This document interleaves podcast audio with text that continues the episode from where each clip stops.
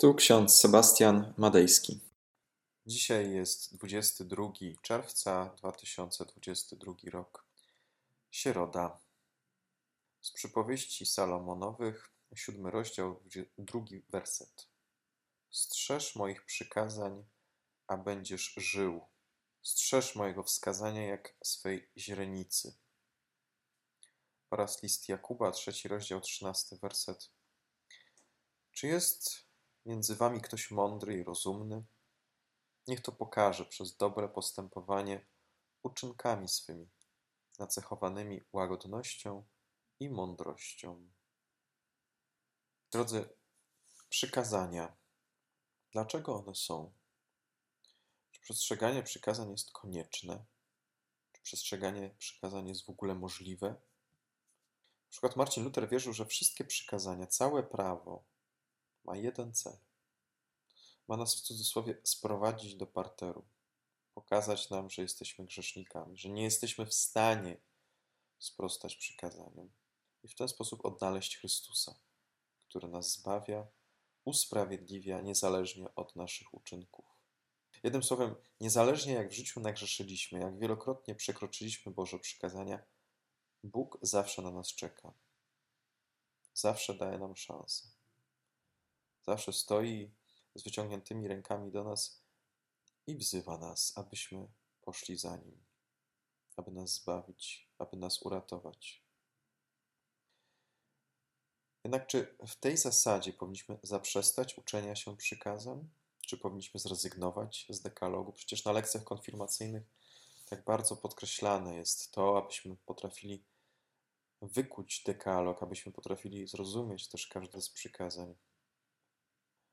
Po śmierci Lutra doszło do wielu sporów w łonie reformacji na temat roli uczynków, na temat przestrzegania przykazań.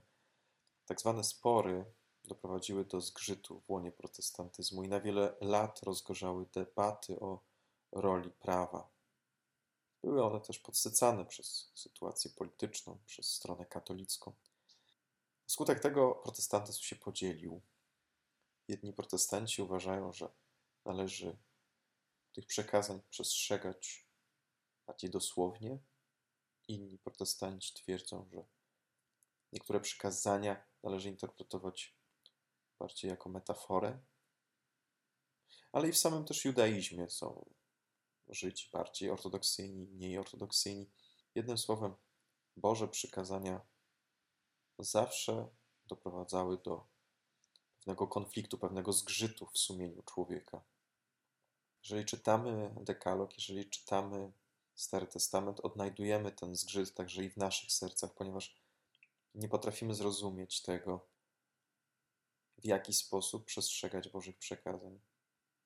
Pod koniec dekalogu znajdujemy pewną obietnicę. Co mówi Bóg o tych wszystkich przykazaniach? Mówi tak.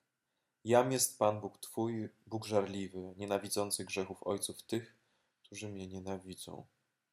Na dzieciach w trzecim, czwartym pokoleniu, a czyniący miłosierdzie nad tysiącami tych, którzy mnie miłują i strzegą moich przykazań. Jaki z tego wypływa wniosek? Przestrzeganie przykazań zawiera w sobie obietnicę błogosławieństwa. Izraelici głęboko wierzyli, że ten, kto przestrzega przykazań, będzie długo żył na ziemi i otrzyma błogosławieństwo od Boga dla siebie oraz dla swoich dzieci, czyli na przyszłość, dla swojego potomstwa. Przypowieści Salomona należą do tak zwanej literatury mądrościowej, która wprost stwierdza: strzeż Bożych przykazań, a będziesz żył. Strzeż tych Bożych wskazań jak swej źrenicy. Czy faktycznie istnieje taka prosta korelacja między czynieniem przykazań a przedłużeniem życia? Na przykład Księga Hioba wchodzi w polemikę z takim postawieniem rzeczy.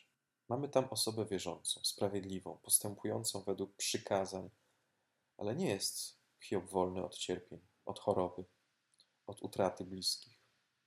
Takie proste utożsamienie, czyń przykazania, a będziesz długo żył, zostaje szybko zweryfikowane przez rzeczywistość. Osoby wierzące również doświadczają depresji, smutku, cierpienia, chorób. Niezależnie od tego, ile się modlą, a ile przykazań przestrzegają, doświadczamy przecież cierpienia. Jednakże przykazania są nam dane, abyśmy nauczyli się zawsze spoglądać na Boga w momentach próby. Życie chrześcijańskie wiąże się z serią nieustannych prób, egzaminów, testów, jakimi poddaje nas los, świat. I można obwiniać Boga, diabła albo innych ludzi, że coś nie idzie w naszym życiu po naszej myśli. Jednak te przykazania, Słowo Boże, wprost nas upewniają, że to Bóg jest źródłem przykazań i ma moc obdarzyć błogosławieństwem, kogo tylko chce. Łagodność, miłosierdzie, dobre postępowanie. To takie trzy elementy, które wymienia apostoł Jakub w swoim liście. Jakub znany jest z podkreślania ważności przykazań. On odnajduje w nich mądrość, mądrość Bożą wstępującą z góry. W drugim rozdziale swojego listu pisze: wiara bez uczynków jest martwa. O jakiej wierze pisze? To słowo wiara można przetłumaczyć różnie. No, można przetłumaczyć też jako świadomość. Tam Jakub powiada, że demony też wierzą i drżą. Ale czy wierzą taką wiarą jak my, chrześcijanie? Nie. Wierzą na sposób racjonalny, rozumowy. Natomiast wiara bez uczynków jest martwa, powiada Jakub, czyli wiara bezrozumna, pozbawiona treści. To jest wiara taka nacechowana pychą. Chrześcijańska wiara to jest wiara pełna uczynków, pełna dobrych uczynków miłosierdzia. Wiara nie stanowi zaprzeczenia przykazań, lecz ich wypełnienie. Można powiedzieć, że wiara jest jak miód, który wsiąka w świeży chleb. A tym chlebem są przykazania, Słowo Boże. Są one zanurzone w wierze. W ten sposób wiara Chrystusowi to wypełnienie przykazań. To zanurzenie się w Chrystusa. A zarazem też świadomość tego, że Chrystus wypełnił za nas przykazania. Wypełnił je doskonale, całkowicie. Nie zgrzeszył ani razu. Jedno bez drugiego nie istnieje. Wiara i przykazania. Nie jest po prostu duchowo strawne. No bo jeśli byśmy się miodu najedli, to rozboli nas brzuch. A jeśli tylko chleba, nie będziemy szczęśliwi. Dlatego potrzebujemy i wiary, i przykazań. Do tego, aby żyć, aby świadczyć o Bogu, aby pokazywać swoim życiem to, że Bóg nas zbawia, że nas usprawiedliwia. I niezależnie od tego, jak w życiu nagrzeszyliśmy, jak wiele błędów popełniliśmy, to jednak zawsze są przykazania. Te przykazania nas prowadzą ku Bogu, a zarazem uświadamiają nam, jak wiele nam brakuje. Można powiedzieć, że one są takim drogowskazem do Boga. One wszystkie wskazują na Chrystusa, na Jezusa Chrystusa, który nas zbawia i usprawiedliwia, niezależnie od uczynków prawa. Zapal światło, a ciemność zniknie, powiedział Erazm Rotterdamu. Byśmy powiedzieli, wsłuchaj się w Boże przykazania, a ciemność w Twoim życiu, wszelkie sprawy, których nie jesteś pewna, nie jesteś pewien, znikną. Wsłuchaj się w Boże przykazania wtedy, kiedy jest Ci trudno, wtedy, kiedy ciemność okrywa Twoje serce. Wsłuchaj się w Boże przykazania, zapal ich światło, jednym słowem, a ciemność zniknie. W nich jest Boża mądrość, miłość, łagodność. I tego nam wszystkim na dzisiaj życzę.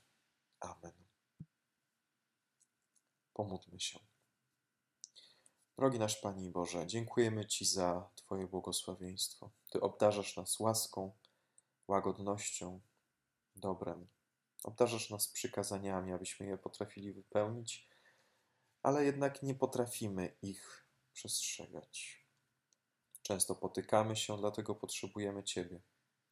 Potrzebujemy spowiedzi, Komunii Świętej. Potrzebujemy społeczności z Tobą, ponieważ Ty nam dajesz błogosławieństwo, miłosierdzie i pokój. Obdarz nas tym na dzisiejszy dzień. Amen. Pokój Boży, który przewyższa wszelki rozum, niechaj strzeże serc naszych i myśli naszych w Panu naszym Jezusie Chrystusie ku żywotowi wiecznemu. Amen. Więcej materiałów na w w w kropka trojca kropka w a w kropka p l